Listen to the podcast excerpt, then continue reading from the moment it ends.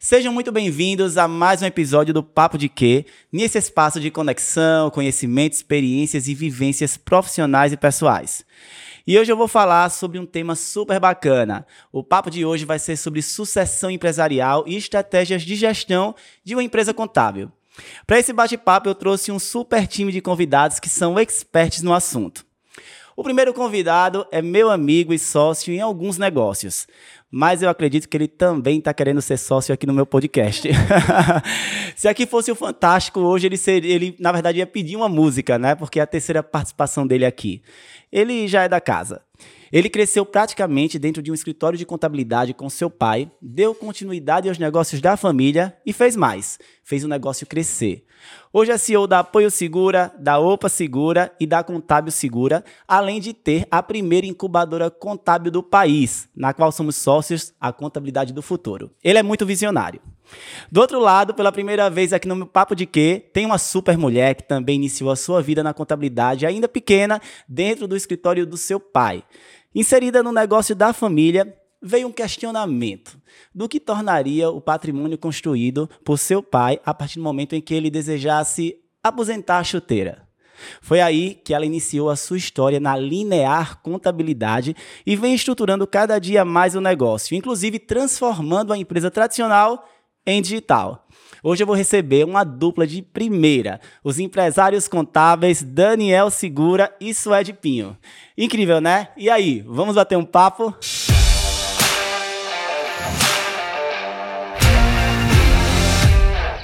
Sejam muito bem-vindos. É uma honra sempre estar aqui. Muito Que bom. bom. Privilégio poder estar participando do Papo de Quê? Oh, Eu que estou muito feliz de estar recebendo vocês Eu aqui. gostei da história do sócio, né? Mas, É, né? Olha, tá- Tem que ser o papo de quê, Fabiano e, E Daniel. Daniel. Bom, porque ele é muito estratégico, né? Quando ele começa, o Daniel começa... Ele já tá olhando. Já É. estão vendo meu nomezinho ali, ó. Vai ficar bonito. E é, engra... e é engraçado que eu e o Daniel, a gente se identifica muito, né? Então, assim, a gente tá conversando, a gente já começa a pensar em outros negócios. Tem, uma- tem um MVP saindo aí, né, amigo? Que a gente não Uhum. É. pode dizer ainda, mas eu acho que vai novidades. ser algo bem bacana. Que a gente vem trabalhando ainda. Ainda é segredo. Só de ficar olhando com É, curiosidade. já tô querendo colocar ali Papo de Quê, Fabiano, Daniel e Suede. Isso é, de... boa. É, boa. Gente, de verdade, um prazer enorme estar recebendo vocês aqui. É um espaço leve, um espaço de um bate-papo mesmo, tá? É, pa- eu digo sempre que o Papo de Quê é um podcast voltado para o empreendedorismo, para o ambiente de negócios, mas ele também é muito inspiracional. A gente não traz nada muito técnico a ponto de ser implantado em uma empresa porque tem que ser desse jeito e acabou. Na verdade, a gente está trazendo as nossas histórias, o que foi que deu certo na nossa vida profissional, né? E aí as pessoas podem colocar em prática ali dentro da empresa delas, adaptar também, né? Porque é aquela coisa. É, a decisão certa no lugar errado é uma decisão errada, né? Então a gente só precisa adaptar no que faz sentido à nossa empresa. E é legal aqui que é um papo verdadeiro, né? Nada Sim. é combinado antes. Nada é então, Só combinado. vão sair verdades É daí. verdade, é verdade. Inclusive, eu soube do assunto, do papo, hoje de manhã. Agora, né? Aí, Daniel, Sucessão, hoje vai verdade, falar de sucessão, né? É, então tá bom. Que eu falei pra eles, Daniel, eu tava querendo chamar a Suede pra bater um papo com você e comigo. Acho que a gente é, falaria bem sobre sucessão. E aí ele, ah, claro. Mas assim, foi o que eu adiantei. Hoje aqui Aham. mesmo foi que a gente veio conversar. Verdade. Inclusive, eu recebi até recomendações do meu sogro hoje aqui pro Papo de Quê. Nossa, Ele- que bacana. Conta ele aí, conta aí. ligou pra Clívia hoje de manhã, no café da manhã. A Clívia até ficou surpresa. Ah, o Daniel vai participar aí do. Que agora ele tá acompanhando. eu, né? Ah, é? É, ele vai participar aí do podcast. Não, eu quero dar uns insights pra ele aqui, muito legais. Ah, muito aqui. bom, olha É, que bom. Aí eu vou no decorrer do. Sogrão, viu, gente? Boa. É. Mas, Mas Gente, eu acho sim. legal, Fabiana, essa questão da, do, do Papo de Quê, do projeto, é porque, na verdade, a gente serve de inspiração para outras pessoas, né? Muito, muito.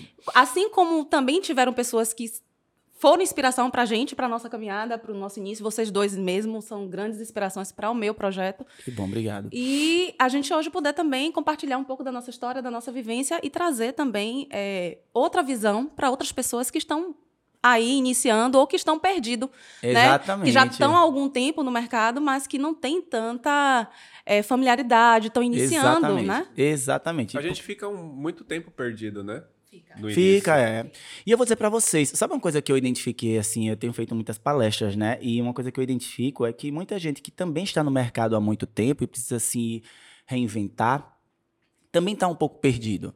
Também está precisando de uma inspiração, da visão de pessoas novas que estão chegando, que chegam com aquela energia, com uma, uma visão diferente, na verdade, né? De, de gestão de empresas, de missão de empresas. Então, eu acho que serve para a gente entregar valor mesmo para todos os níveis de, de empresários e diferentes empresas de contabilidade, independente da maturidade delas, né? E isso não é só para o jovem, mas é para o profissional que já é maduro, que é o que você Sim. falou.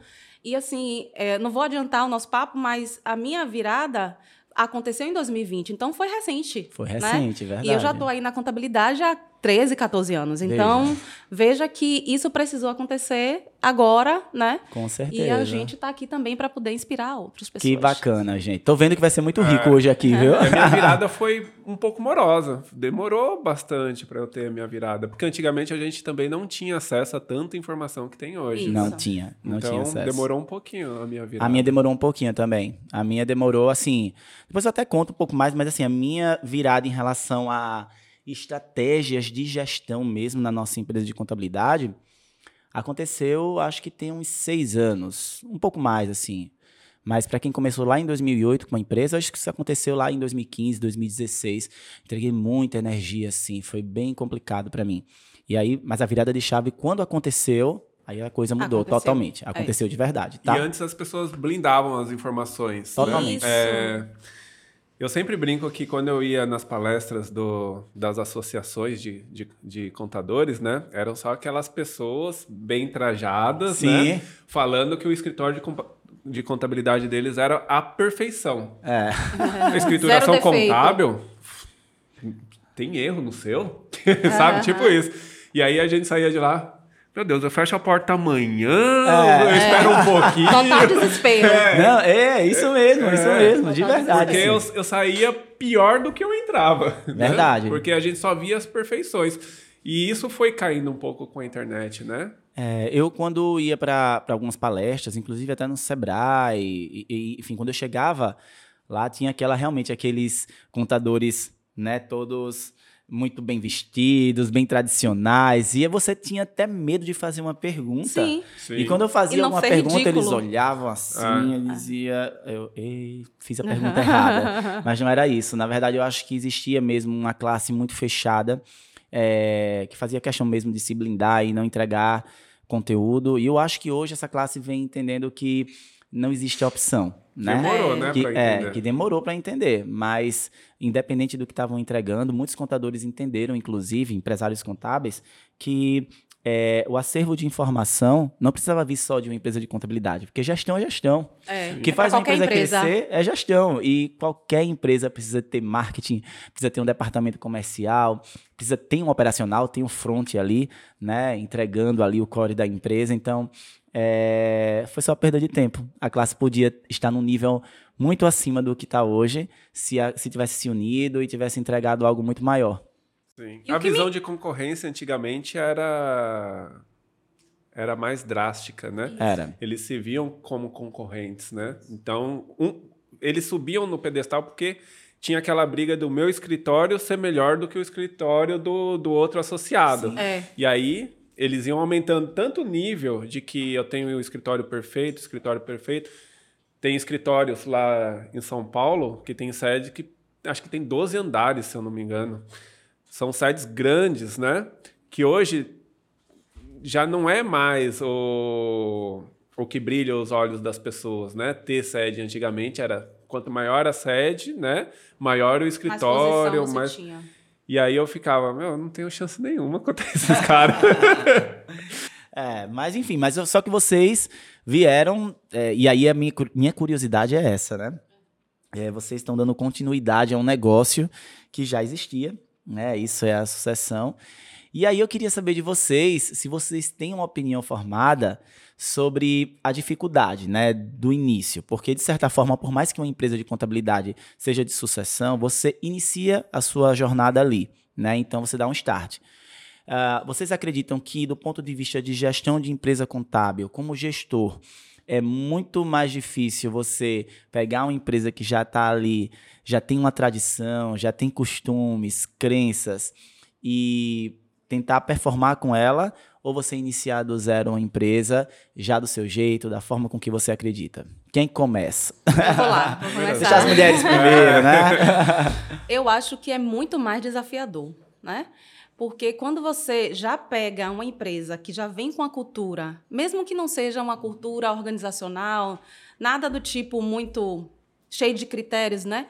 Mas já tem aquela cultura, as pessoas ali já trabalham de uma forma em que a pessoa que está dirigindo, ela já deixou naquele costume. Então, para você mudar a postura dos profissionais, mudar o mindset, no caso da gente, né, mudar a cabeça também dos nossos pais, porque a gente precisaria também trabalhar com a cabeça deles, porque eles vêm de uma contabilidade totalmente antiga, diferente do que a gente vive hoje. A gente estava até comentando isso, né, da, da, do, da forma com que eles têm que se refazer, do renovo para eles também, que é desafiador. Então, para a gente pegar uma contabilidade. E, assim, existe um grande. As pessoas elas acreditam que porque a gente pegou um negócio já pronto, eu tenho mais sorte, né? Ah, não, para você é mais tranquilo, porque você já, você já pegou uma carteira de clientes, você já tem algo pronto. Mas não é. Cada negócio tem o seu desafio. Você iniciar do zero tem um desafio diferente do que você pegar um escritório já formado, mas que também tem inúmeros desafios. Inúmeros desafios, é. com não, certeza. Então, é, não querendo colocar um balde de água fria no pessoal que está iniciando, mas todo início tem o seu desafio, é né? É, a gente tem, teve a oportunidade de iniciar um negócio com desafios diferentes de quem inicia do zero. A gente não teve problema de caixa, de investimento, de dinheiro, que é um problema grande para quem está iniciando, tá iniciando do zero, né? Com certeza. Em contrapartida, a Deixa gente. Deixa eu só fazer uma ressalva ah, aqui. Sim. Que eu encontrei problema de caixa. É, eu, graças a Deus, então, então tem vários problemas né? É. Então, assim, eu não peguei um escritório do zero, mas eu peguei um, um, grande problema de inadimplência dentro do meu escritório. Ah, inadimplência tinha também. Uma inadimplência muito grande, poucos clientes, né? A única forma de indicação, de, de entrada de clientes era por indicação. Então, tudo isso era muito mais difícil o processo. Nossa, ela é uma sobrevivente. É uma sobrevivente. ela passa verdade. pelos dois desafios, Passou pelos né? desafios, é verdade. Foi quase do zero. É, foi, foi, quase, foi quase do zero. zero. E aí ainda a sucessão, né? É verdade. Complicado. É verdade. É, eu, eu tive o privilégio de não ter problema de caixa no início, né? Mas eu tinha o problema de criar autoridade, tanto para os profissionais que trabalhavam lá no escritório junto aos meus pais, quanto meus pais, né? Uhum. Porque é complicado a visão dos pais perante o filho, né? É, a gente sempre acha que que é o natural da vida, é os pais que ensinam os filhos, e não os filhos que ensinam os pais, né? E aí vem o filho querendo fazer totalmente diferente do que você faz hoje em dia, é complexo. É. É só, hoje eu sou pai, né? Eu posso me imaginar a minha ah. filha chegando no meu escritório hoje e falando: você está fazendo tudo errado, pai. A gente tem que fazer de uma outra Exatamente. forma que no futuro pode ser possível ela vir. Não, você não tá no metaverso, pai. É o metaverso que é o futuro. E aí a gente falar. Que metaverso, minha filha? Não é. precisei disso, sabe? A mesma coisa que o nosso pai é falou verdade. com a tecnologia. É verdade. E olha, eu vou dizer para vocês: é, a minha empresa começou do zero, né? Mas quando a gente, por exemplo, é, tava olhando aqui a tela, né? Tava no, tá no OMIE, passou agora. É, quando a gente começou, a gente realmente era muito tradicional. A gente começou de, lá em 2008, era a visão tradicional totalmente. E o que a gente queria não tinha estratégia, era colocar cliente para dentro da empresa, né? Uh, mas a gente, quando foi fazer essa mudança de mindset na empresa, inserir a contabilidade digital, é, mesmo com a renovação de algumas pessoas no time, inserir o OMIE na nossa empresa, que foi o que causou muita diferença na integração, na performance da nossa empresa, eu digo no sentido mesmo de produtividade. E quando a gente fala de produtividade, a gente está aumentando o lucro. Né? Isso é óbvio.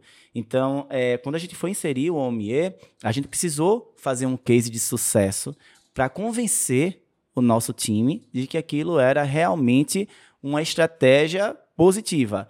Não só no sentido de produtividade, mas também de entrega de valor, de aumento de lucratividade e de benefícios para eles, porque uma empresa crescendo, né, claro, dependendo da gestão, também tem benefícios para o time. É, hoje eles entendem. E claro, a gente não tinha problema de liderança, tá? A liderança era muito coerente, a gente sempre foi muito respeitado enquanto líderes. Mas, claro, que na prática né, é diferente. Então, é, quando eles viram acontecer, quando é, o nosso colaborador colocou um, ter, um, cronômetro lá, né, e o cronômetro apontou oito minutos na época para fazer uma integração, fechar um balancete, ele, ele ficou assim, e aí o time viu, não, é o momento de fazer essa mudança. Realmente, a gente também quer trazer essa contabilidade digital para cá. Mas ainda hoje é uma evolução gradativa. A gente ainda vem insistindo ali em algumas mudanças. Então, por que eu estou trazendo isso para vocês? Porque é uma empresa recente, claro, de 2008 para cá é uma empresa recente, que não teve tanto tempo assim no tradicional. Inclusive, o time, quando a gente foi fazer a mudança do tradicional para o digital, já era um time mais uh, mais jovem, mais, mais descolado, engajado, mais né? engajado. E ainda assim, a gente teve essa dificuldade de fazer. Claro, é uma decisão da empresa e a equipe tem que se adequar. E se não se adequar, vai precisar procurar um outro lugar que faça sentido para ela, né? E aí eu queria saber de vocês como é que funciona essa mudança, né, do ponto de vista de equipe, esquecendo mesmo até a questão de a questão familiar dentro da gestão ali, da diretoria, enfim, dependendo de como você organiza o território mas como a equipe vê do ponto de vista técnico, né? Essa transformação digital que só tem mesmo a agregar, não só em relação à lucratividade, mas também é, ao nível né, de entrega do colaborador. Ele deixa de ser um operacional apenas, né, alguém que está fazendo algo ali totalmente repetível, para algo muito maior. Então, é, a, a, cultura organizacional de novo. Só agora cultura, só cultura organizacional. Depois, minha Depois que eu vi a palestra do, a gente olha do Fabiano. Fabiano só pensa é, em cultura organizacional. cultura organizacional. Isso é bom, fico feliz. Mas de fato, é, faz, faz, muito sentido. É uma coisa que eu não estudava muito, essa, essa cultura organizacional. E depois que eu ouvi o Fabiano falando, faz total sentido. E eu acredito que, assim, é, a empresa é o reflexo da, da equipe dela. Então, tem que contratar e tem que manter as pessoas que fazem sentido dentro daquela empresa. Existe um mercado aí. Se a pessoa não está satisfeita onde ela trabalha, ela tem que procurar um lugar onde ela se sinta satisfeita. Então, qualquer mudança né, que você faça, que faz sentido para o seu escritório, para o seu negócio, a equipe tem que se adaptar. Se ela não se adaptar, tem um mercado é, aí amplo para ela procurar. Eu falo isso porque a gente mudou de um espaço físico para o remoto e a gente não voltou mais para o espaço físico. E muitos colaboradores é, eram contra isso, preferiam o espaço físico. Mas tem um mercado inteiro preferindo o, o espaço remoto. Então, a gente tem que trabalhar com pessoas que queiram trabalhar ali, que estejam engajadas. Então, esse é um desafio também, né? Que se Engajar, identificam, né? Que se identificam engajar todo mundo ali, né? E, e fazer essa transação, né? Mas eu acredito que hoje o mercado está volátil, está tá grande, principalmente na contabilidade, e há mercado para todo mundo. E as pessoas têm que trabalhar onde elas gostam de trabalhar. É, eu tive esse desafio dentro do. quando a gente passou do, do presencial para o remoto, né? Com isso, a gente teve que implantar muita tecnologia para poder se manter no remoto. E algumas pessoas eram resistentes a isso, outras pessoas não queriam esse tipo de trabalho. Infelizmente, a gente teve que renovar por pessoas que ficam brilhando os olhos com aquele tipo de serviço. Verdade. É que bom, que bacana. Você e você? Que, você tem que correr atrás das pessoas que é, são compatíveis com a mesma filosofia da sua empresa. Não adianta trazer o melhor se ele não se adapta ao seu negócio, né? É, com, com, relação a, a, a, essa questão da, da cultura, é, eu, o que eu vejo, na verdade, dentro do meu escritório, eu trouxe, quando a gente mudou para o digital, eu trouxe algumas ferramentas para ajudar a gente a fazer, porque o digital é justamente isso. Todas as ferramentas que a gente tem que possibilita a gente ter é, agilidade no processo, entrega com qualidade e tudo mais.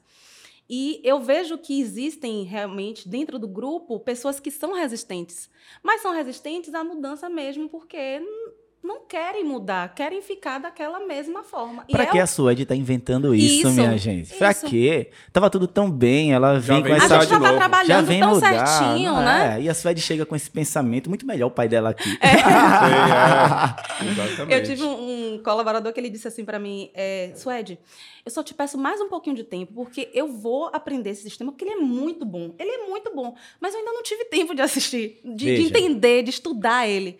Falei, você precisa consumir isso aí, porque isso aqui vai te ajudar a entregar muito mais do que você entrega hoje. Olha, eu vou dizer a vocês, o nosso CFO, né, que cuida do nosso financeiro lá da, da Tática, ele é um senhor, né, o Gerson, é o pai da minha sócia.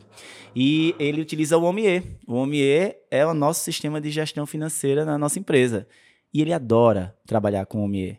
Ele adora. E ele fala direto pra gente. Nossa, nossa realidade aqui na empresa, do ponto de vista de gestão financeira mesmo, mudou muito. Então ele adora. A gente faz uma reunião por mês para a gente eh, verificar alguns dados, algumas despesas, receitas, entender onde a gente está gastando muito dinheiro, né? O que, é que tem de budget para outros setores. E o OMIE, ele, tra- ele dá a possibilidade, inclusive, da gente criar alguns relatórios específicos com os dados que a gente quer. A gente já deixa pronto lá.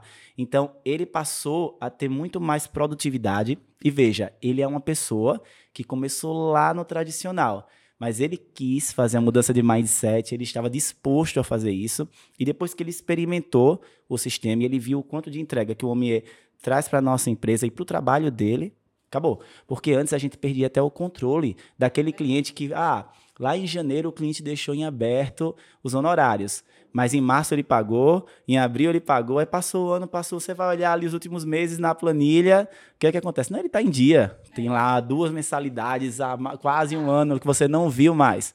Né? Com um sistema eficiente, você não corre o risco de ter esse tipo de prejuízo, né? até a questão de cobrança de juros, multa, o cliente se torna, na verdade, o cliente passa a se sentir é, obrigado a pagar aquilo em dia, ele sabe que existe uma penalidade, que a gente está acompanhando de uma forma mais eficiente os honorários. E veja, uma mudança de mindset em alguém que começou lá tradicional, não só antes da tática, mas também durante o início da tática. Né? E tem pessoas, tinha pessoas, na verdade, no nosso time, novas, descoladas, com um pensamento totalmente jovem, mas que dificultavam, né? Porque é o chamado sabotador, que fica ali, ah, o sistema não presta, né? Ah, o, por que o Fabiano está inventando isso? Por que a Priscila está inventando isso? Só para não mudar, e o sistema está lá entregando tudo, né? Então é um desafio. É, eu relembrando aqui, né? Quando eu virei sócio do meu pai, acho que eu nunca falei isso. É, existiam quatro colaboradores e era no fundo da, da, da nossa casa, né? O escritório. Era um escritório, quatro colaboradores, meu pai e minha mãe, né? Que eles não, também não gostavam muito de expandir, né? O escritório. E eu lembro que quando eu virei sócio, eu trabalhava no departamento pessoal para eles nessa época. Quando eu virei sócio, que eu queria implantar marketing, venda, dois colaboradores saíram de imediato, que hoje, né, se tivesse esse insight desse mesmo colaborador do tradicional, pode ser que eles teriam ótimas oportunidades com a gente, porque Com vem lá de certeza. trás. Saíram imediatos porque eu virei sócio, porque na visão deles, eu virando sócio, eles não iriam mais ter crescimento no escritório. Olha que louco, né? Eu poderia proporcionar mais, só que é aquela coisa da, da mente deles mesmo sabotarem eles. E acho, acredito que depois de um ano ou menos, eu que saí do fundo da casa dos meus pais para ir para uma avenida lá do bairro de Pirituba, da, da- de São Paulo. E aí saíram os outros dois. Por quê? Por causa da mudança de endereço. Endereço. E é doido isso, né? Porque É. acabou que quando eu virei sócio, os quatro colaboradores que tinham saiu, saíram, né? Mas aí depois a gente também foi contratando baseado no, né, no que acreditava Sim, claro. no nosso cultura. negócio. É a cultura, gente. E eu falo pra você que, tipo, é, é complicado quando você tem a cultura ah, de uma empresa tradicional e aí você tem lá um time e de repente você resolve ser digital. Claro, você precisa, como líder, e esse é o papel de um líder também, ensinar os seus liderados a como lidar com aquela nova estratégia, né? Ah, tudo bem. Mas quando você, como no caso desse, sai desligando algumas pessoas, algumas pessoas também vão se desligando, e você vai trazendo novas pessoas, você precisa ter uma cultura já estruturada para apresentar as pessoas que estão entrando qual é o nível de tecnologia da sua empresa. Porque esses talentos, eles precisam ser atraídos é, para esse nível de tecnologia. Se você chega ali, e eu falo, o processo vai se tornando valioso, cada vez mais valioso à medida que ele vai passando. Então, se você não deixa isso claro ali na cultura, no momento que você está trazendo um, um, um novo talento para o seu time, com dois, três, quatro, cinco, seis meses, ele vai estar ali tentando sabotar algumas coisas e é cada dia mais caro, porque rescisão é caro, né? demitir é caro, né? É, enfim, aí é bom que você deixe isso claro ali lá no início, entendeu? E a gente também acaba, na verdade, investindo, né? Não só tempo para poder você treinar uma equipe, Totalmente. mas também recurso. E eu me coloco nessa situação de um escritório iniciante que não tinha ainda uma carteira tão repleta de clientes e você implantar ferramentas dentro do escritório com toda uma dificuldade, né? De um time que não está engajado e você também dispondo de recurso para poder ter esses aplicativos, essas ferramentas e não ter um retorno. Não ter Isso é retorno. é frustrante, né? Isso é frustrante. Então, né? assim, é, além de dar todo o suporte à equipe de treinar, você tem que realmente trazer é, ferramentas que façam sentido para o seu time e o time também está engajado com a sua filosofia, porque realmente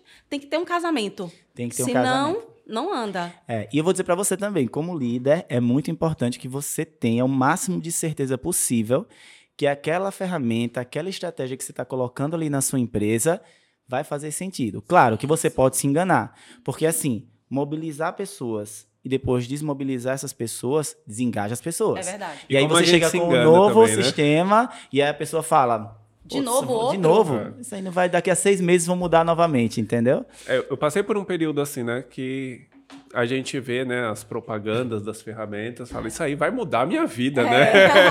Vai fazer um milagre. É, vai fazer um milagre. Toda ferramenta, ela, óbvio, né? O marketing fala que ela vai mudar a vida do escritório, né?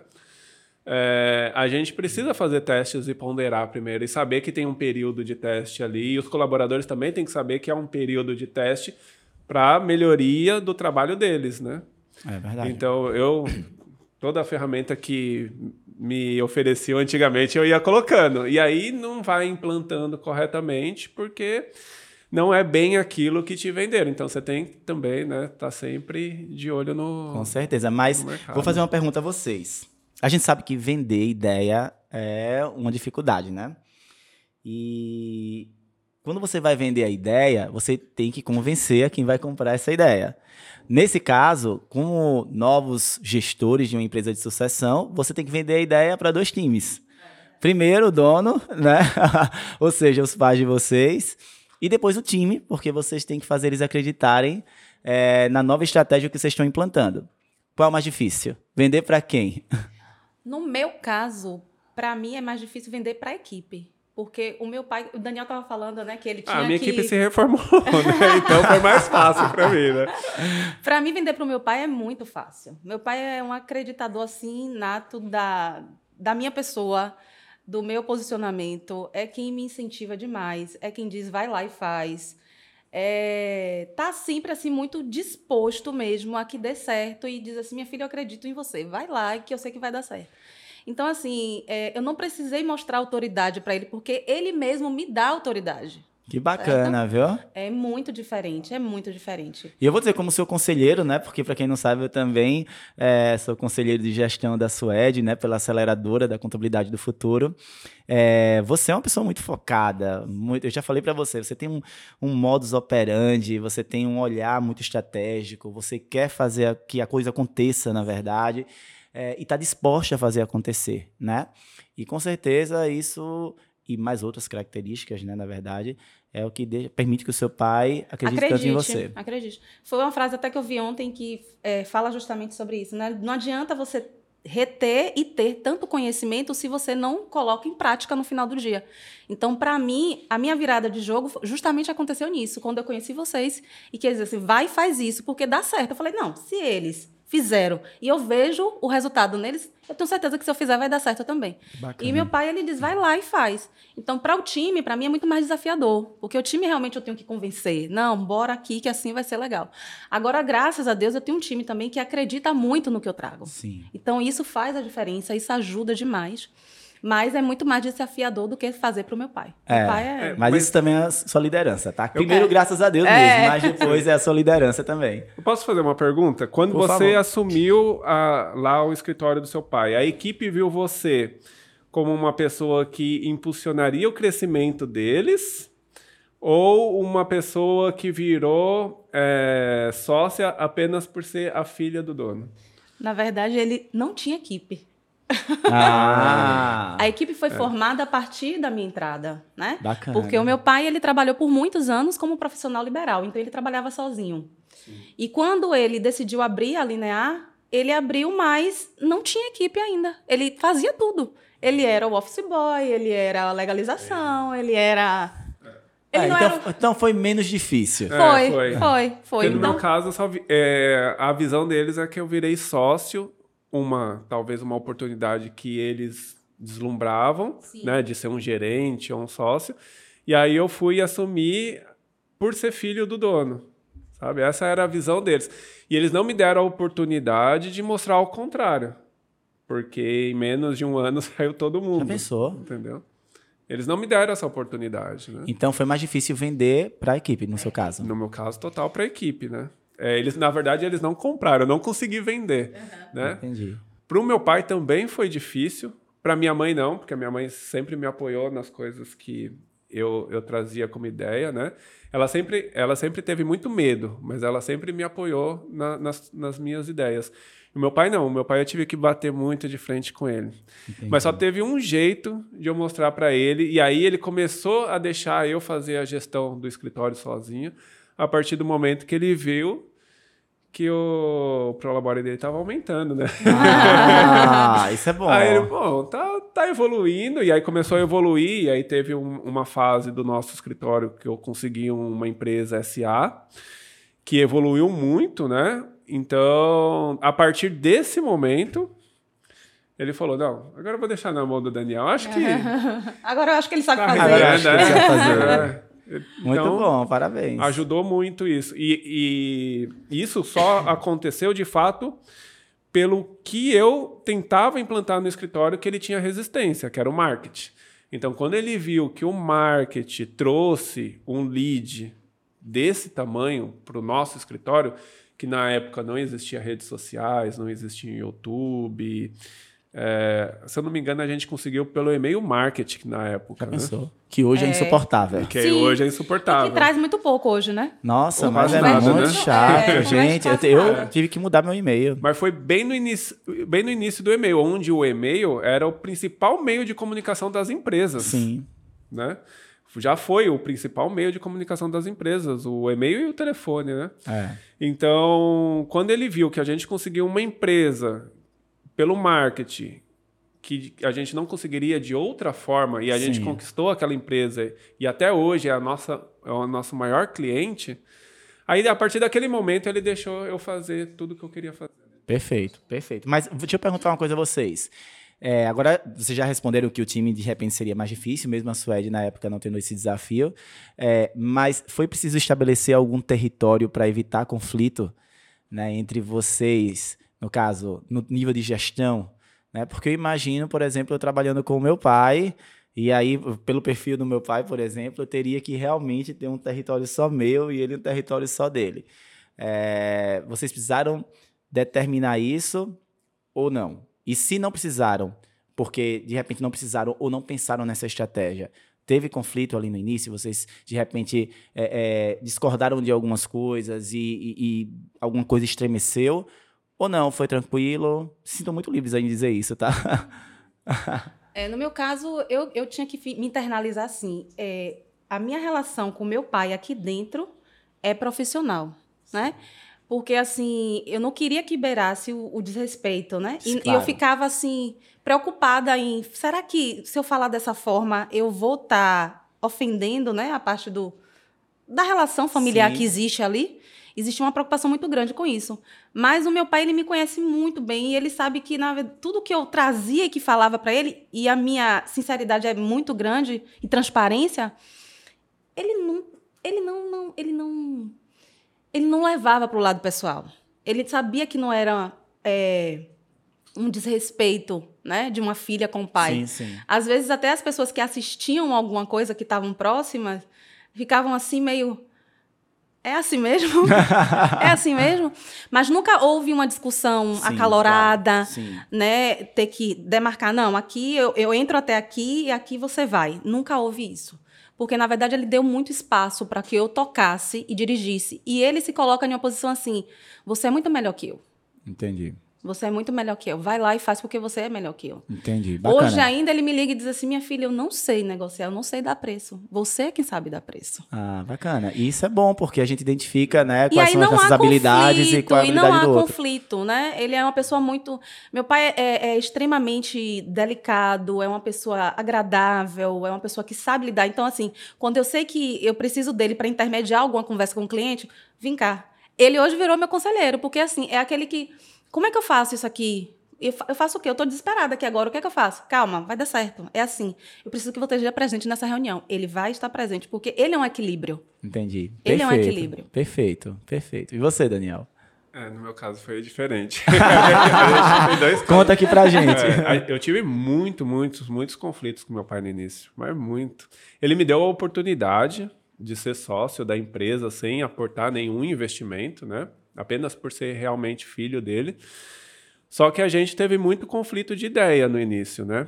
E como que a gente estancou esses conflitos? Eu cuido de, do, do setor X e você do Y e a minha mãe também, que era, é sócia até hoje, né? Mas a minha mãe, ela sempre fica só na, apartando, Sim. né? É. Meu pai hoje, ele, ele já meio que pendurou as chuteiras, né? Mas é, a gente teve que dividir para um não se meter na gestão do outro, né? É, e aí isso facilitou. Então é, é por isso também que eu, que eu trouxe esse formato junto com a Patrícia, que entrou na sociedade, né? De ela ficar cooperacional. Ela toma todas as decisões. Eu, eu, eu viro um conselheiro dela, mas eu não chego ali e mudo as coisas de jeito nenhum. E eu faço a minha parte. Ela dá as opiniões dela, só que também ela não chega e muda ah, o meu setor. É, esse é o respeito que tem que ter, né? E essa divisão, ter uma troca de ideias, mas no final, cada um é o responsável por aquele setor. Bacana, bacana. Eu tenho certeza que eu teria vários problemas com meu pai. Assim, teria muitas fights com meu pai, porque. Eu, acho é, que eu nunca a gente se falei parece. também, mas a gente brigou uma vez tão feio no- na, na mesa aqui. de jantar. Conta aqui que isso dá ibope, isso dá ibope. na, na mesa de jantar. é, bem do início, bem no início, né? Porque quando eu virei sócio do meu, dos meus pais, eu acho que eu tinha 20 anos, se eu não me engano. Há quanto o- tempo você é, virou sócio? muito Pra gente tempo. fazer essa tô querendo a sua idade. Faz tempo, viu? Faz, faz muito tempo.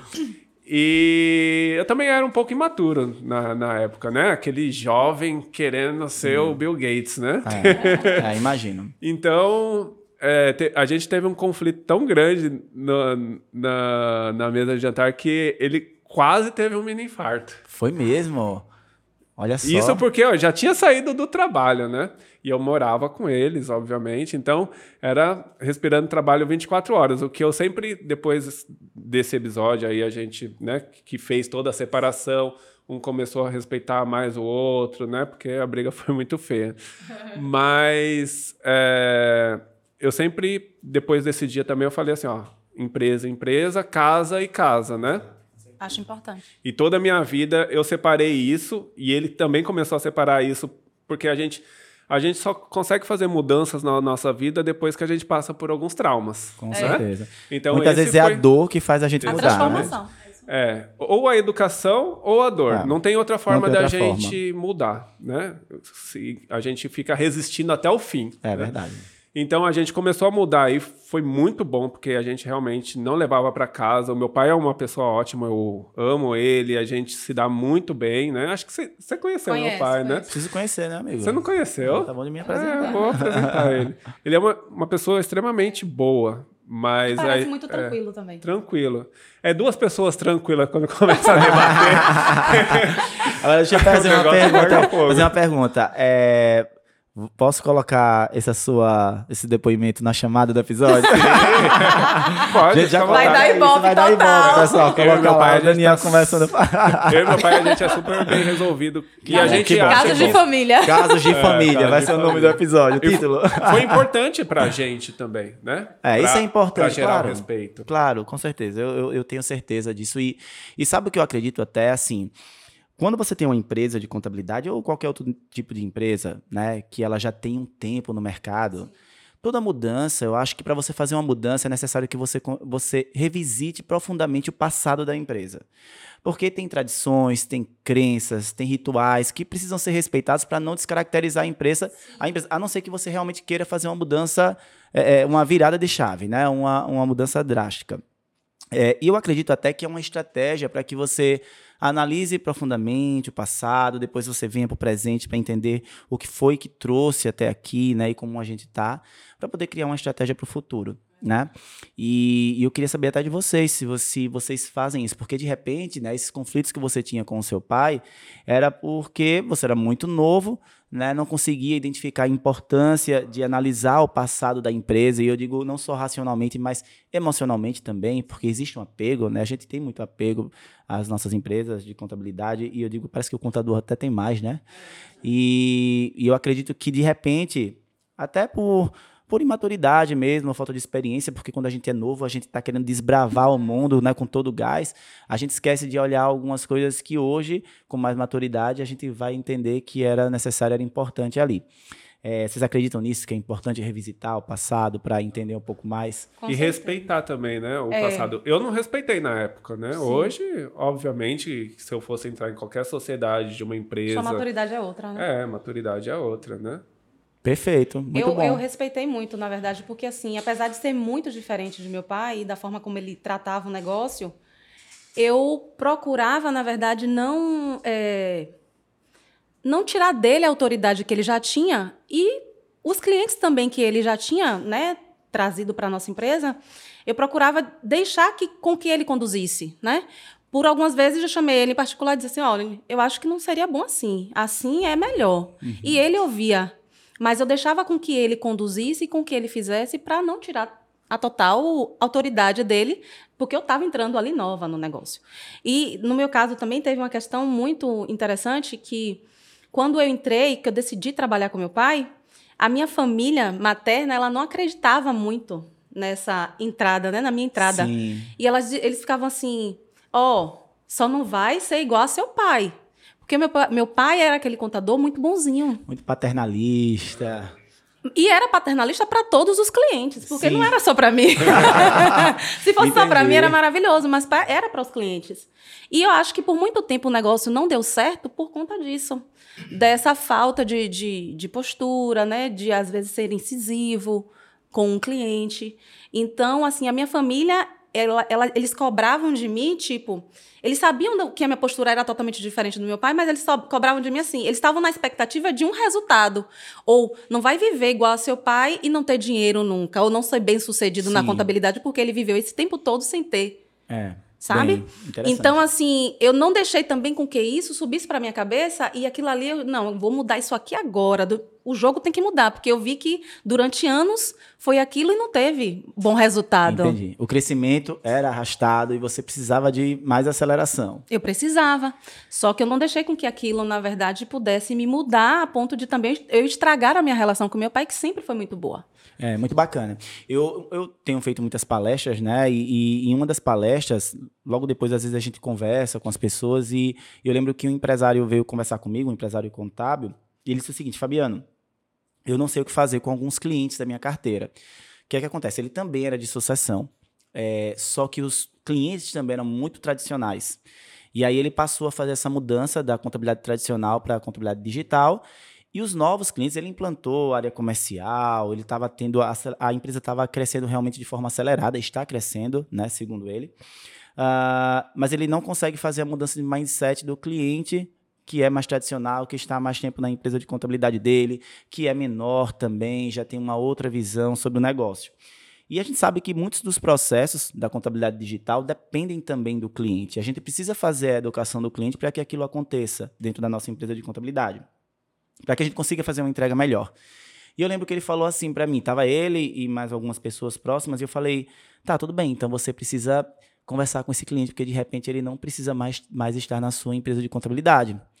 Aí ele falou assim: "Não, Fabiano, não tem como. Como é que eu vou chegar para o cliente assim e dizer para ele que ele não pode mais, não deve estar mais na minha empresa de contabilidade?" Eu falei: "Olha, veja bem, é, o cliente foi muito importante para sua empresa até um determinado momento.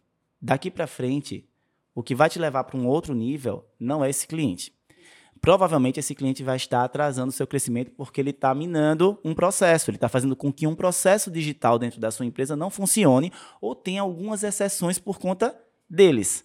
Então, o que é que você precisa fazer? Você precisa entender que também a sua empresa pode estar prejudicando o crescimento dele porque você já não dá mais a atenção que na época da sua família, da outra gestão, ele recebia. Então ele precisa procurar uma empresa que faça mais sentido para ele hoje e você procurar um cliente que faça mais sentido para sua carteira hoje. E aí eu queria entender um pouco também de vocês em relação a isso. Como é que funciona isso na empresa de vocês? Não sei hoje, já que vocês já estão há um tempo, né, mas para esses clientes que vêm de uma história né, mais tradicional, que vem aí desse tratamento mais paternalista, né, que vem daquele, daquele malote de extratos e né, aquela coisa toda bem tradicional, que não quer usar um aplicativo, que já não tem mais habilidade com isso e nem quer fazer essa mudança. Né? Afinal de contas, o cliente pensa, eu estou pagando, tem que ser do meu jeito. Né? Como é que funcionou isso ou ainda funciona dentro da empresa de vocês? Das empresas, né? Hoje a gente ainda tem esse tipo de cliente, né? O tradicional, o que foi que entrou lá com meu pai. Então, para esses clientes, a gente ainda tem um, uma entrega diferente, né? Hoje eu ainda tenho clientes que a gente leva malote com a folha de pagamento. Tá? Agora, o, os clientes que estão entrando a partir da minha chegada, esses clientes a gente está trabalhando o perfil deles. Então, a gente já pega um perfil de cliente que é mais digital, que recebe tudo por e-mail, que manda por e-mail, que fala pelo WhatsApp. E esses que antigos que nós tínhamos, a gente ainda hoje ainda tenta trabalhar eles, né, educando de forma para que ele vá deixando, né, de querer o papel na mão dele, né? Então hoje a gente já tem grupo de WhatsApp que a gente fala com eles, já manda quando é emergencial que eles pedem um um aviso de férias, alguma coisa assim que não era, surgiu assim de emergência, a gente já manda para o WhatsApp, ele já imprime lá. Porque quando é emergencial, não pode mandar por aqui mesmo, Isso, que aqui eu já resolvo. Agora, justamente. se for na rotina, não, tem que Entregar ser do jeito aqui. que eu quero. Entrega aqui. Então, assim, hoje a gente, ainda na linear, a gente não pode dispensar clientes, rescindir contratos, né? Então, a gente está numa fase de crescimento mesmo, mas a gente precisa ainda desses clientes. E a gente entende a importância deles mas a gente tem é, tratado, conduzido de forma que fique também mais leve, né? Que eles come começando a incutir na cabeça dele uma nova cultura, uma nova tradição, para que eles vá se adaptando. Mas hoje a gente ainda tem na carteira alguns clientes tradicionais que a gente entrega um malote pessoalmente. Sim, mas posteriormente eu acho que isso vai acontecer de uma forma bem orgânica. Sim. É. A gente deixa também é, de forma orgânica os clientes irem saindo da época do que o escritório era tradicional, né? Tem muitos clientes ainda que entram em contato com meu pai, né? Veja. É, o, o meu pai hoje ele só tem essa função de fazer a comunicação com os clientes mais antigos, antigos, né? Isso foi uma coisa que eu sempre respeitei. Não, se quer falar com meu pai, eu não vou colocar, Sim. me colocar à frente, né? Porque eu acho que começa a prejudicar a relação. Quer falar com meu pai? Fala com meu pai. Eu não conquistei ainda a autoridade para aquela pessoa. E veja, eu entrei em 2009 de sócio com meus pais. Até hoje, tem alguns clientes que eu não respeitei a autoridade. Por quê? Porque é da mesma época do meu pai. Então, deixa eles que eles se resolvem do jeito deles, está lá no escritório, se dão bem. O que, que é, aconteceu nesse tempo para cá? Muitos foram sucessão também. Então eu acabei fazendo ali o relacionamento com os filhos, eles Bacana. se identificando comigo, e aí sim a gente foi trazendo. A gente passou por muitas mudanças dentro do escritório, mas muitas mesmo, né? Recentemente, assim, recentemente, dois anos, a fusão com a Patrícia que incorporou mais mudanças, mais pessoas, mais responsáveis, né? A Patrícia é responsável pelo operacional, então ela tem que, ela fala muito com os clientes, né? Mesmo assim, com todas essas mudanças, ainda tem os clientes do passado que fazem a comunicação através do meu pai, através da minha mãe. E aí meu pai e minha mãe passam para a gente, porque eles não vão resolver, né? Sim. Eles já eles fazem essa intermediação. E não é fácil. Não. Não é fácil, não é fácil, inclusive, quando eu falo assim de cancelamento, não é porque eu acho a coisa mais fácil do mundo, não, Não. tá? O churn é algo, principalmente quando a gente vai cancelar o, Parte o de contrato, você, parte né? de você. É. É, recentemente eu fiz a demissão de um cliente. é, foi inclusive eu estava no Conecta Day da OMI. É, antes de chegar na palestra, o cliente estava. Sabe aquele cliente assim que fica ligando para você e ele reclama de tudo, tudo. Não tem nada que você faça que ele não reclame. Só que o cliente tinha chegado com um plano na nossa empresa, é, ele tinha um nível de, de honorário e ele não entendia isso. E de repente ele estava querendo algo muito maior. É, ele estava querendo consultabilidade, ele queria que a consultabilidade fosse uma consultabilidade densa, assim, ele queria que a gente explicasse o porquê de cada coisa. Tudo bem, mas deixa eu só te dizer uma coisa. Isso é caro? Eu vou te mandar um novo orçamento, tá certo? Não, Fabiano, não tem, não tem sentido outro orçamento. Eu quero dessa forma aqui. Sim, mas no contrato da gente a gente não tem isso especificado. Não, Fabiano, então você vai fazer o seguinte: com esse preço que você paga a tática, você vai procurar uma outra empresa de contabilidade que te entregue o que você quer. Porque com esse preço eu não consigo te entregar. E aí nem a gente vai ser interessante para você, nem você vai ser interessante para a gente. E aí o cliente que já estava realmente assim, excedendo toda a minha paciência, tudo bem, mandou um áudio de 4 minutos, quase 5. Porque tudo bem, tudo bem, mas isso, isso, isso, mas isso, isso, isso. Eu escutei, botei lá no final, vi que já estava cancelando, então tá tudo bem, cada um vai para um lado, segue a sua, o seu, enfim, o seu objetivo e vai dar tudo certo. Cliente é muito importante, a gente adora os nossos clientes. Mas assim, chega um momento que você tem que entender que a relação está desgastada porque cada um está querendo uma coisa, né? E você precisa. E outra coisa, tem algo muito sério em tudo isso que eu, inclusive, porque falar sobre cultura é mais do que uma palestra, né? Então, quando eu estou falando na minha palestra sobre cultura, lá da primeira premissa, é um resumo, mas o cliente também pode ser um contaminador da sua cultura. O cliente pode é, entrar na sua empresa de contabilidade e contaminar o seu time e descredibilizar toda a sua cultura. E até você, como líder, precisa se posicionar. Tem cliente que liga para a empresa de contabilidade, para a gente, eu chegar lá, e às vezes é grosseiro. E a gente não pode permitir que isso aconteça, porque lá no, nos nossos valores inegociáveis tem lá respeito. Então, é, o time fica esperando que a empresa se posicione. Né? E não é um respeito entre o time, é, o operacional, ou o back, ou o front mesmo, e o líder, e o líder com eles, não. Isso também tem que vir do cliente. Né? É um posicionamento nosso. Então a gente tem que fazer isso. Se você não fizer, ele vai contaminar a sua cultura e vai colocar ela de água abaixo. Eu costumo dizer que a gente consegue no onboard saber o prazo de validade do cliente. Verdade, viu? Né? No É onboard a gente já consegue sentir. É, lá no nosso escritório tem clientes desde 1985, que estão com meu pai desde 1985, e tem clientes né, que precisou até a Clívia falar com o cliente, porque ninguém mais queria falar com ele. entendeu? Aí a Clívia foi falar com ele. Porque a Clívia não tem nada a ver com o escritório. Veja. Mas veja que loucura. Ela, até elas, né, fez uma tentativa de interação no relacionamento e um cara extremamente Aí vale a pena arrogante. você manter um, É. um, né, Não um vale. cliente Vale a pena. desse, Mas a gente estragar solta. Nível de energia para entregar. Mas a gente solta. A gente puxou É. até a Clívia pra tentar segurar ele. Não, nesse Ah, caso aí, eu não é. pensei duas vezes, né? Nesse cliente que eu tive que cancelar, porque ele tinha realmente o preço que ele pagava à nossa empresa de contabilidade era muito inferior ao que ele estava exigindo da gente. Então, eu já ia entrar num nível de prejuízo muito alto. Então, não tinha sentido para a gente. Sabe, não era só uma questão de educar o cliente em relação à nossa cultura, posicionar a nossa cultura. Já invadia também o resultado financeiro da nossa empresa, então não tinha o mínimo, não tinha menor sentido ele ali. É, o grande problema desse cliente é que ele pagava em dia. Honorários data, ótimos. Honorários ótimos. Mas ele era uma pessoa péssima. E assim, por que, que eu falo que no onboard dá para saber a data de validade do cliente? Porque ele já tinha passado por umas cinco contabilidades e, e falando mal das cinco últimas contabilidades. A gente não faz Você milagre, já né? sabe, né? Quando, o cliente já chega Já assim, você chega já sabe. assim que... É, quando você tá ali na anamnese com o cliente, que o cliente já começa a reclamar da contabilidade anterior, você já começa. E aí? Uhum. Conta aqui pra mim, o que é que eles faziam? né? Mas assim, o que, é que você fazia também? Não que você, você não vai deixar claro pro cliente, mas você já começa a colocar ali na, na ficha, Claro. né? A gente tem uma fichinha lá. Olha, cliente com essa complicação aqui, cliente tem esse perfil. Problema com a com a contabilidade terceiriza, anterior. terceiriza o problema, a culpa É. do problema. Esse, esse mês, foi mês passado, né? Que a gente, é, foi o mês passado, a gente é, não aceitou um cliente já no comercial. Comercial quase quis me bater, mas a gente não aceitou. Eu até contei o, o case, né, da, para a Suede ontem, né? Uma empresa que fatura um milhão mês. A gente desistiu no comercial, com muita dor no coração. Imagina.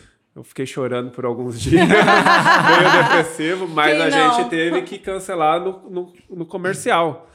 Porque, assim, resumidamente, ele estava falando mal da antiga contabilidade, mas estava passando maquininha de cartão, é, maquininha de cartões com CPF de morador de rua. Não. É.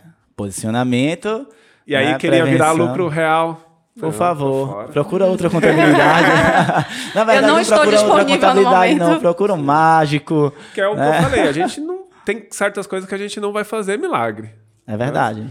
Esse tipo de índole a gente não vai mudar do, do cliente. Então, Não provavelmente tem ele vai como. fazer coisas erradas. É, tem coisas que dá para você chamar o cliente para educar. Senta aqui do meu lado, que a gente vai te Isso. educar a fazer né, uma contabilidade bacana, fazer uma gestão legal. Mas tem coisas que já, exatamente, que ferem os nossos valores inegociáveis. Princípio, é isso que eu ia dizer. E aí Princípio, a princípio a gente não negocia. E aí falar Não que a negocia. contabilidade antiga não instruiu como era o certo, ele achou É. que o certo era pegar um CPF... Um morador de rua e- e botar. É. É engraçado. Você falando sobre isso, né? Você falou do onboarding é, do cliente, que ali você já consegue identificar o prazo dele na sua empresa. Estou para gravar um episódio com a Clive e com a Tatiele. E é uma pergunta que está lá em relação à Tatiele. Né? Ela trabalha com mês, né? E, e eu tenho uma curiosidade de saber como é que ela identifica, porque como é que funciona isso? Porque o cliente, quando é MEI, ele tem uma.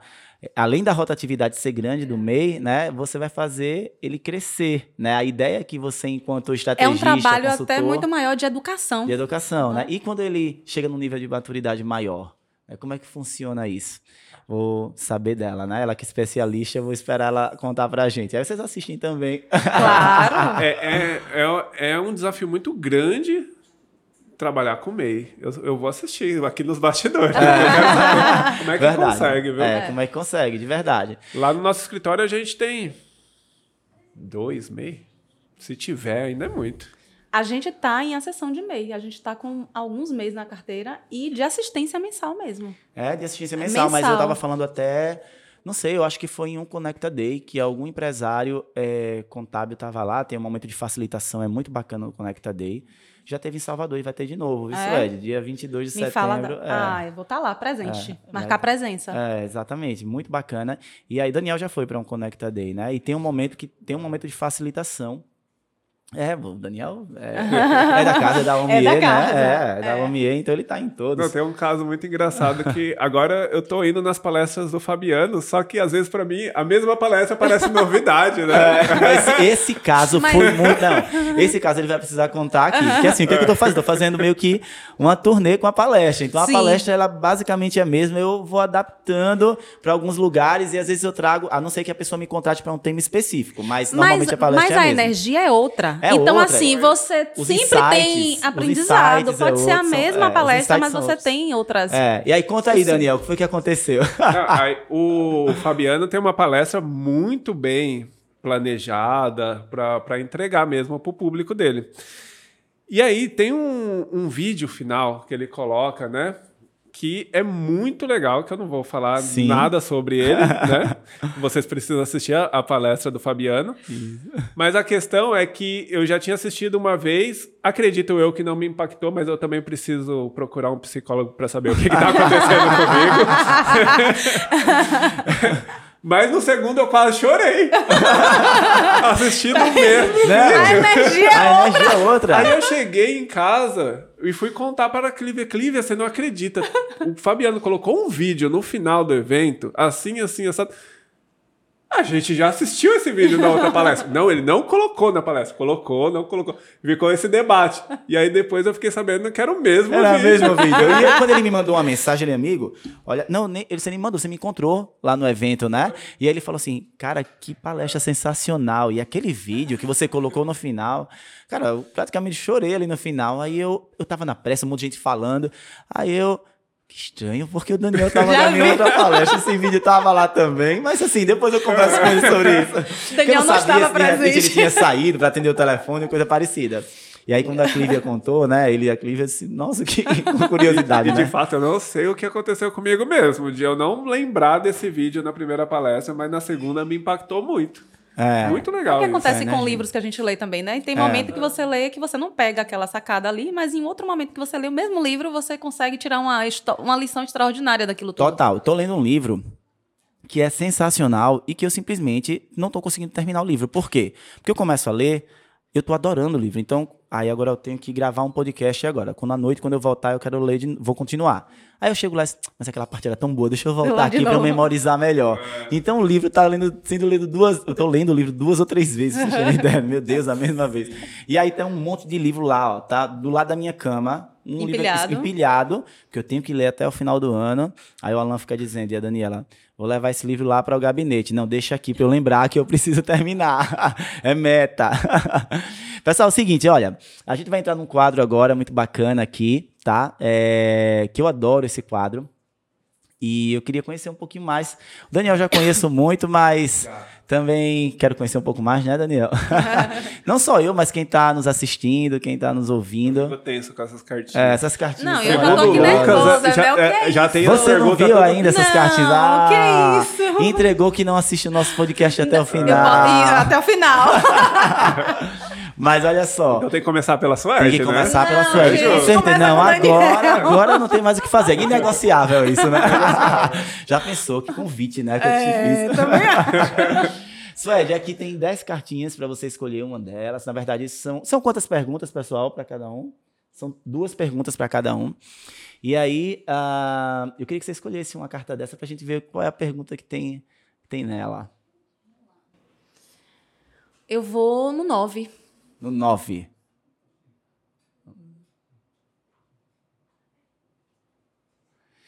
Quem você considera sua maior inspiração? Não é puxando sardinha, tá, gente? Porque ele vai assistir o podcast, mas é meu pai. Meu pai é a pessoa que eu tenho maior referência. Eu tava conversando com ele há duas semanas atrás e eu acabei me emocionando muito, e ele também, né? Chorou de um lado, eu chorei do outro. Porque eu disse para ele que ele era a pessoa que era o meu maior espelho com relação à humanidade, a cuidado, a carinho com o próximo. Uma pessoa extremamente atenciosa, e é um baita profissional também. Porque tudo que ele fez, com todas as limitações que ele tinha da época, para mim ele é um herói. Então, ele é o meu a minha maior referência, a minha maior inspiração, é quem eu tenho assim um cuidado muito grande. E eu falar do meu pai para mim é uma emoção muito grande também. Que lindo, que lindo. Agora, eu. Que lindo, parabéns, viu? Eu só acho que a, a gente teve uma falha aqui na nossa produção, porque a gente podia ter colocado uma música dramática pra Suede chorar. Ah, não. não. tudo certo, meninas, tudo certo. Não, parabéns, muito bacana, assim. Eu acho que é, saber que a gente tem uma grande inspiração dentro da casa da gente, né? Que é o nosso primeiro contato durante a vida inteira, né? E, e principalmente no momento onde a gente está se formando. E é uma das pessoas que, na verdade, uma das grandes referências, né? Para que a gente se torne alguém, né? Quando a gente está nessa fase de crescimento. É muito bacana saber que veio de dentro de casa, né? De quem trouxe a gente ao mundo, né? Eu disse a ele o seguinte, que ele era a minha maior referência com relação à humanidade, a, a pensar no próximo, a empatia. E minha mãe é a minha maior referência de autenticidade. Minha mãe é uma pessoa forte, uma mulher forte. Minha mãe é muito decidida. Muito do que eu tenho hoje com relação a ir fazer é, vem muito dela. E eu acho que foi o equilíbrio assim fundamental para formar o meu caráter, para o que eu sou hoje, realmente eu devo a eles. E hoje, como mãe, eu entendo muito mais isso. E eu estava dizendo a ele que eu só tinha a agradecer a ele e a minha mãe pela criação que eles me deram e pela pessoa que eles me formaram. Que bacana, parabéns, que lindo. Né? Isso é bom, me identifico muito, viu?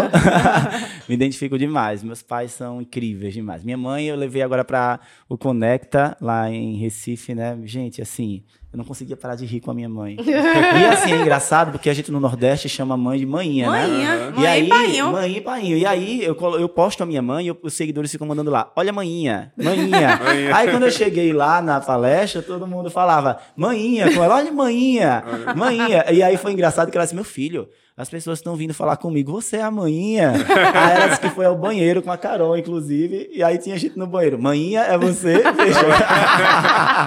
aí a, a Aline, estrela. É, e a Aline Portela também falou, ela falou, amigo, olha, aqui a estrela não foi você, nem eu, nem o Conecta, ninguém, foi, foi maninha. manhã. ela adorou. Pois é, manhã Vamos para a próxima, a próxima cartinha. Comigo também, não é a verdade? Você, não, agora Ai, é você. Vamos lá. Nove foi que tinha saído? Ah, é aí porque passa. repete, é. Só tem nove cartas agora. Vamos lá. Quatro. Quatro. Você é uma pessoa espiritualizada? Gente, como caiu tudo certinho para mim? Ah. Já gostei. Sou muito. Sou uma pessoa que tem uma fé assim. É, é a minha razão de ser, né? A minha fé. Eu acredito muito em Deus. Eu acredito num Pai Criador. E isso tudo também eu devo à minha família, que foi a base, que foi que me inseriu nisso. E isso contribuiu também para formar a profissional que eu sou hoje.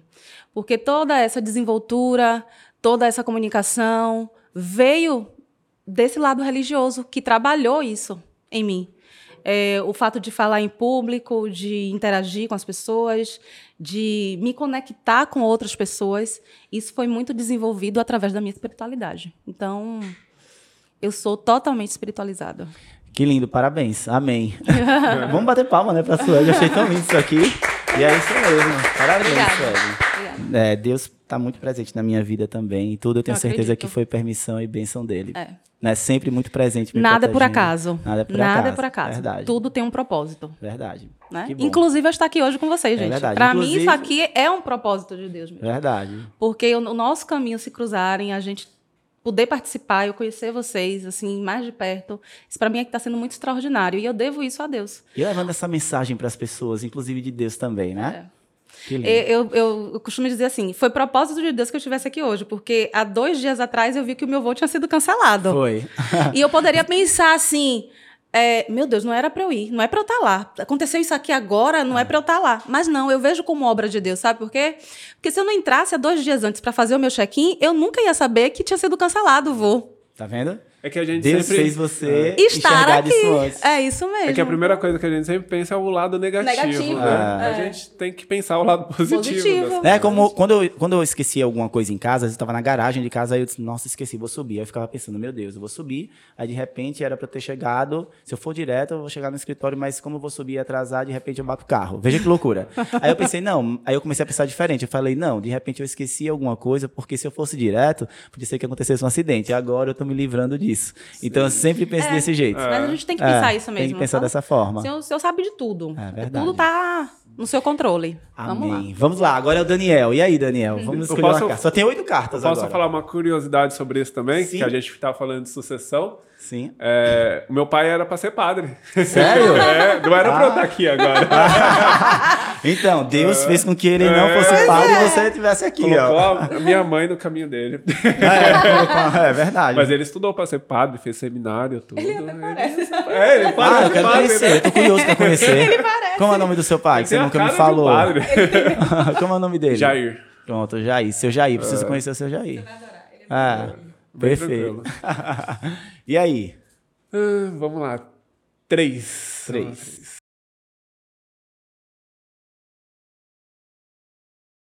Você costuma se decepcionar com as pessoas? Boa pergunta. É. Isso é uma curiosidade pergunta. que eu tenho, Daniel, tão de boa, é. né? Eu queria é. entender agora sobre isso. É, eu costumo aprender com as pessoas, né? Me decepciono e aprendo com aquilo e para todas as pessoas eu costumo entender o lado dela primeiro para depois entender o meu.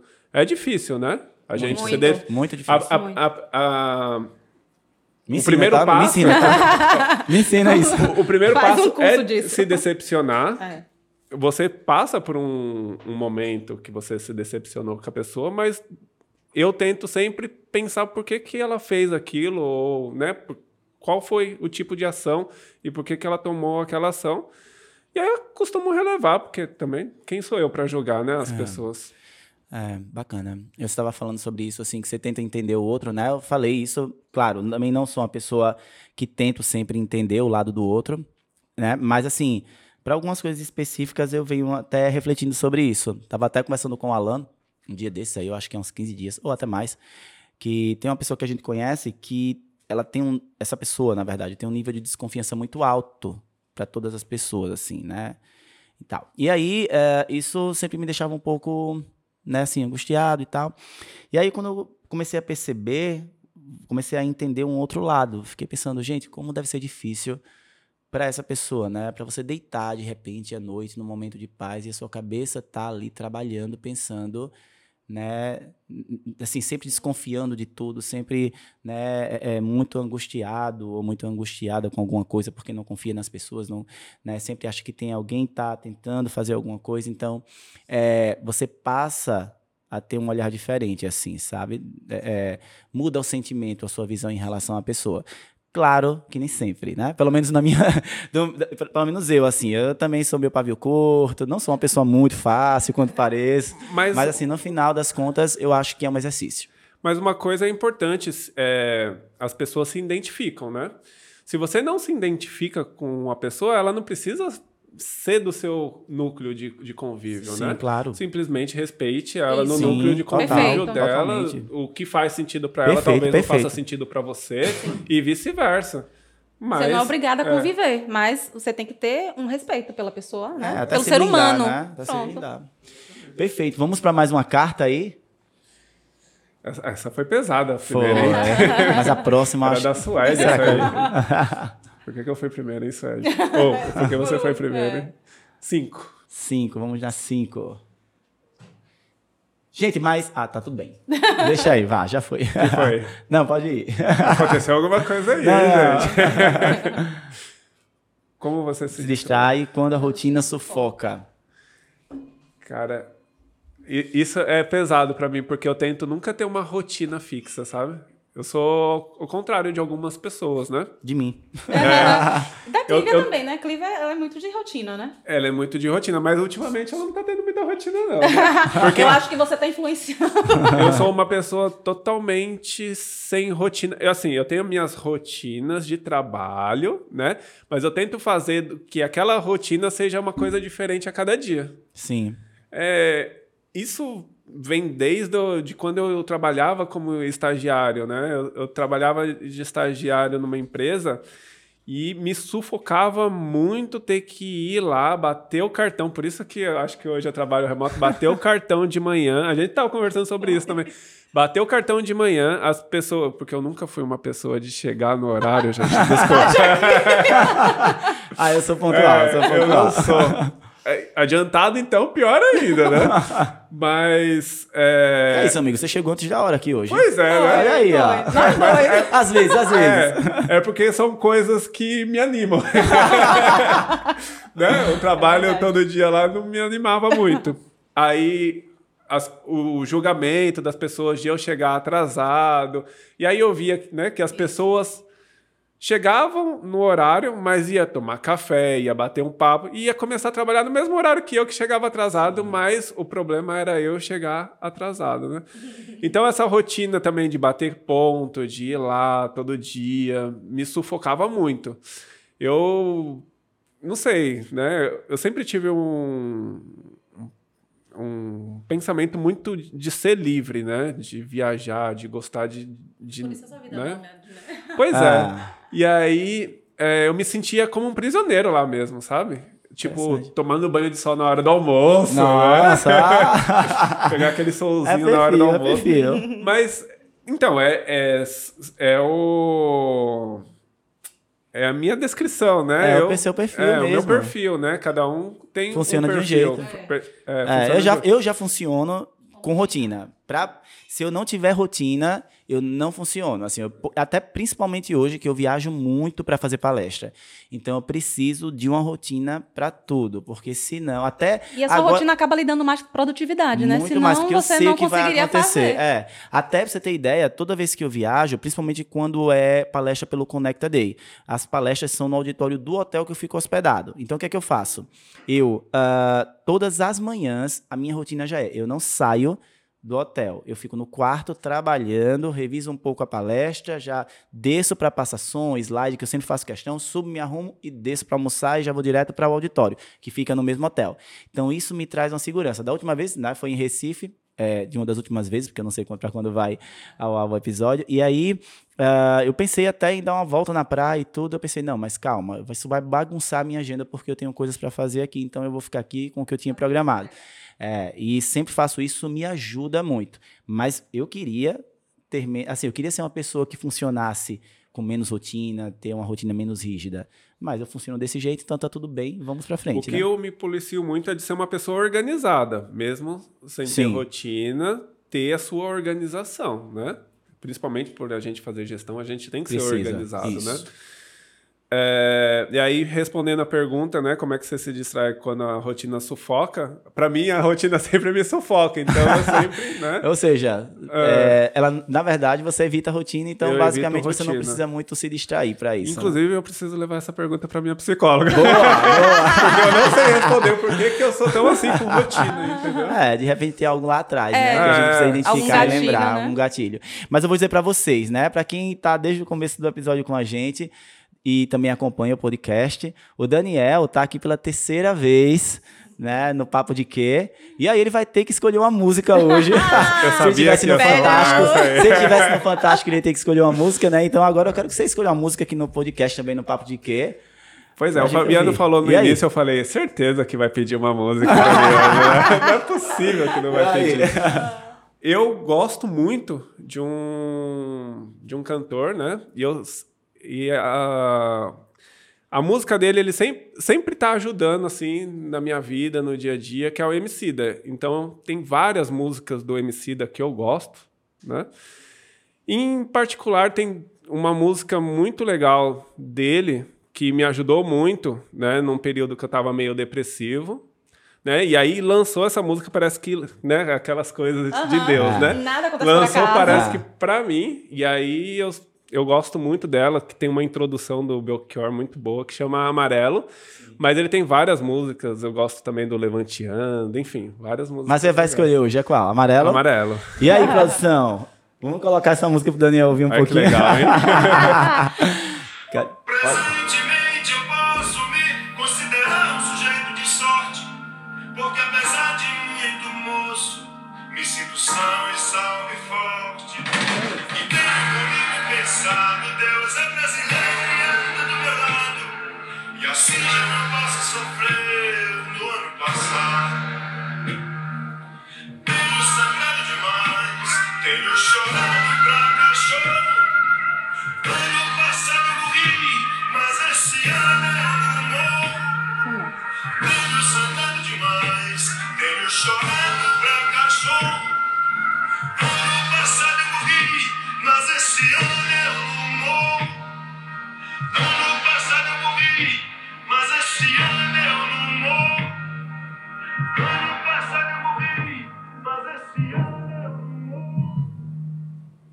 bacana. Eu não, eu não conhecia, eu não conhecia forte. É muito forte. boa essa é. introdução. Parabéns, né? parabéns, é, gostei. muito boa. Essa, essa música é com Emicida e com Pablo Vitar também. Ah. Faz participação dessa música. A Maju, Maju também, também, verdade. É, a Maju Carlinha também. sabe. Carlinha, e o Belchior. Qualquer dúvida, qualquer dúvida pode perguntar a ela, sobre qualquer coisa. É. E o Belchior, muito, essa introdução é muito. Nossa, eles fizeram essa música a dedo. Gente, que bacana. Já chegou o fim do nosso episódio. Foi Já, rápido, né? Muito rápido. Muito rápido. É porque muito. é um bate-papo muito gostoso. gostoso. muito inspiracional, né? Onde a gente está falando só verdades aqui sobre as coisas que a gente acredita. Mas para mim é um prazer enorme estar tá recebendo vocês mais uma vez, no caso do Daniel e agora a Suede, a gente se conhecendo pessoalmente, Verdade. né? É, e eu quero gente... não ficar só nesses três, não. Agora eu tô gostando. É, você vai ter que vir Daniel for para um quarto, eu tenho que ir para o segundo. Tem que ir pro segundo, com certeza. Mas foi muito bacana, a gente vai ter que repetir Oi, isso, vai, viu? Vai, sim. De verdade, mas vai. um prazer muito grande. Muito obrigado. É, primeiro você, Suede, né? Primeira vez que você está aqui, mas você não foi uma escolha aleatória, foi uma escolha realmente assim de alguém que eu admiro é, uma empresária realmente que tem uma, uma visão muito bacana, mas que também tem uma energia muito bacana, muito grande, assim, eu tenho uma admiração muito grande por você, as nossas, os nossos conselhos, antes mentorias, né, e depois conselhos, assim, são sempre muito legais, é, muito produtivos, é, e também muito empolgantes. Assim, eu me sinto muito empolgado quando a gente vai se encontrar para cuidar da sua empresa de contabilidade e é um grande prazer para mim fazer parte aí da sua trajetória, da sua jornada. Então, muito obrigado mesmo, viu? O prazer é meu, Fabiano. É poder participar, poder te conhecer pessoalmente, é uma pessoa que eu admiro muito, tá? Eu falei, vocês me perguntaram ali de uma pessoa, né, que eu tinha admiração, mas eu tenho uma admiração muito grande por você, pelo Daniel também. São pessoas assim incríveis que têm me ajudado muito nesse processo de alavancar o meu negócio. Eu tenho aprendido muito com vocês. Ont, é, quando eu gravei o. Eu recebi o convite do podcast, eu gravei dizendo, Fabiano, você me ensina em tudo. Mas realmente eu sinto isso nos nossos bate-papos, no nosso conselho, nas mentorias. Quando você manda aquele convite para mim, ali também você me ensina. Você é uma pessoa assim, inspiradora. Oh, obrigado. Querido. Você é incrível mesmo e, e, é alguém que eu quero muito estar perto, sabe? Oh, obrigado, muito Porque obrigado. Porque eu aprendo muito com vocês. Obrigado. E a minha gratidão assim é infinita por esse convite e pretendo voltar a segunda, viu, Daniel? Que quero seja bater... início, que é, seja eu início. quero bater seu recorde. É, é, é, de música também, né? Poderia fazer um ranking, né? O ranking é verdade, boa, boa, é verdade. muito obrigado, muito obrigado. E você, amigo, né? Não, mas a, você é de falar casa. um pouquinho da Suede também, Sim. a gente acredita demais no potencial da Suede, Muito, né? verdade. É, nós, lá da incubadora, né, do conselho da, da incubadora, a gente conversa sobre os incubados, né? É. E a gente acredita demais no potencial da Suede e acredito que no futuro vai ser uma excelente profissional, né? Já é, né? Mas é. vai, vai assim... Tem mais destaque ainda no mercado. um destaque grande no mercado. Aguarda, E eu só tô com feras É. aqui. tô aprendendo tudo com eles e só tenho a crescer. Ah, que bacana. E você, muito obrigado mais uma vez por ter vindo para cá. É um, é um grande prazer. É, você é um cara muito bacana. Eu falo, é engraçado, né? Porque tem pessoas, eu falei isso pro Lucas, né? Algumas vezes, e falei lá no ponto de virada também. Mas isso é uma coisa que eu valorizo muito, essa percepção. Mas tem pessoas que realmente, quanto mais você conhece, mais você admira. E tem pessoas que, normalmente, a grande maioria das pessoas, você vai se decepcionando, né? A gente tem aquela coisa, nossa, aquela pessoa deve ser incrível. E quando você vai conhecendo mais profundamente, você vai vendo que não era tão incrível assim e vai se decepcionando. Comigo, pelo menos, acontece na grande maioria das vezes, né? Por isso que eu sou tão seletivo. Mas no caso do Daniel também, assim como o Lucas, você é um cara que quanto mais a gente conhece, mais a gente admira, mais a gente quer estar próximo, quer ser Verdade. amigo, mais confia, É né? verdade. Tanto que a gente está em outro, outro, outro produto aí, outra estratégia, e não só na vida profissional, mas também na vida pessoal. Então você não está por, por acaso aqui, né? Mais uma vez, no meu podcast, que é a minha casa, com os meus amigos que fazem parte da equipe, né? Mas que antes de serem equipe também são meus amigos. E é um prazer estar aqui com você mais uma vez. Muito obrigado mesmo pelo convite. E espere o, o quarto convite, né? Já tô, já tô, já tô, já tô esperando Ele a já tá convocação, pensando, Já tô né? com roupa de ir. Eu já- é, da próxima vez vai chegar aqui com uma caneta para assinar, um certificado digital. Já- Vamos ser já um digital, né? Certificado né? digital para mesa hoje já tava tudo aqui, ó, podcast. Muito bom. Mas a honra é minha de sempre estar aqui com você. É, a mesma coisa que você falou são os meus sentimentos por você. É, eu sou ruim nessas palavras, mas é, eu tento demonstrar mais do que falar, né? E eu acho que isso a, a gente tem que se monitorar para isso. E eu também sou bem seletivo nas pessoas que convivem comigo, né? E você vai conviver aí por muito tempo. Aliás, nós somos sócios, né? Somos e vários sócios, projetos é. vindo por aí. E é isso. E é isso. Chamo juntos. Tinha muita coisa que veio na minha cabeça para falar que acabou. Ele vai tem problema, demonstrar. A gente vai demonstrar, isso aqui é o Ele vai melhor, né? Pessoal, mas muito obrigado mesmo. E quem está nos assistindo no YouTube, quem está nos ouvindo no Spotify, indica para outros amigos, manda para outras pessoas assistirem também, né? Não só esse episódio que ficou incrível, mas outros. É muito bom a gente disseminar conteúdos, a gente está aqui para ajudar vocês e vocês também, né, têm é, a a oportunidade de levar esse conteúdo para outras pessoas. Então, muito obrigado. Fiquem todos com Deus e até o próximo episódio que com certeza vai ser incrível também. Até mais. Tchau, tchau, pessoal. Tchau, tchau. Foi incrível.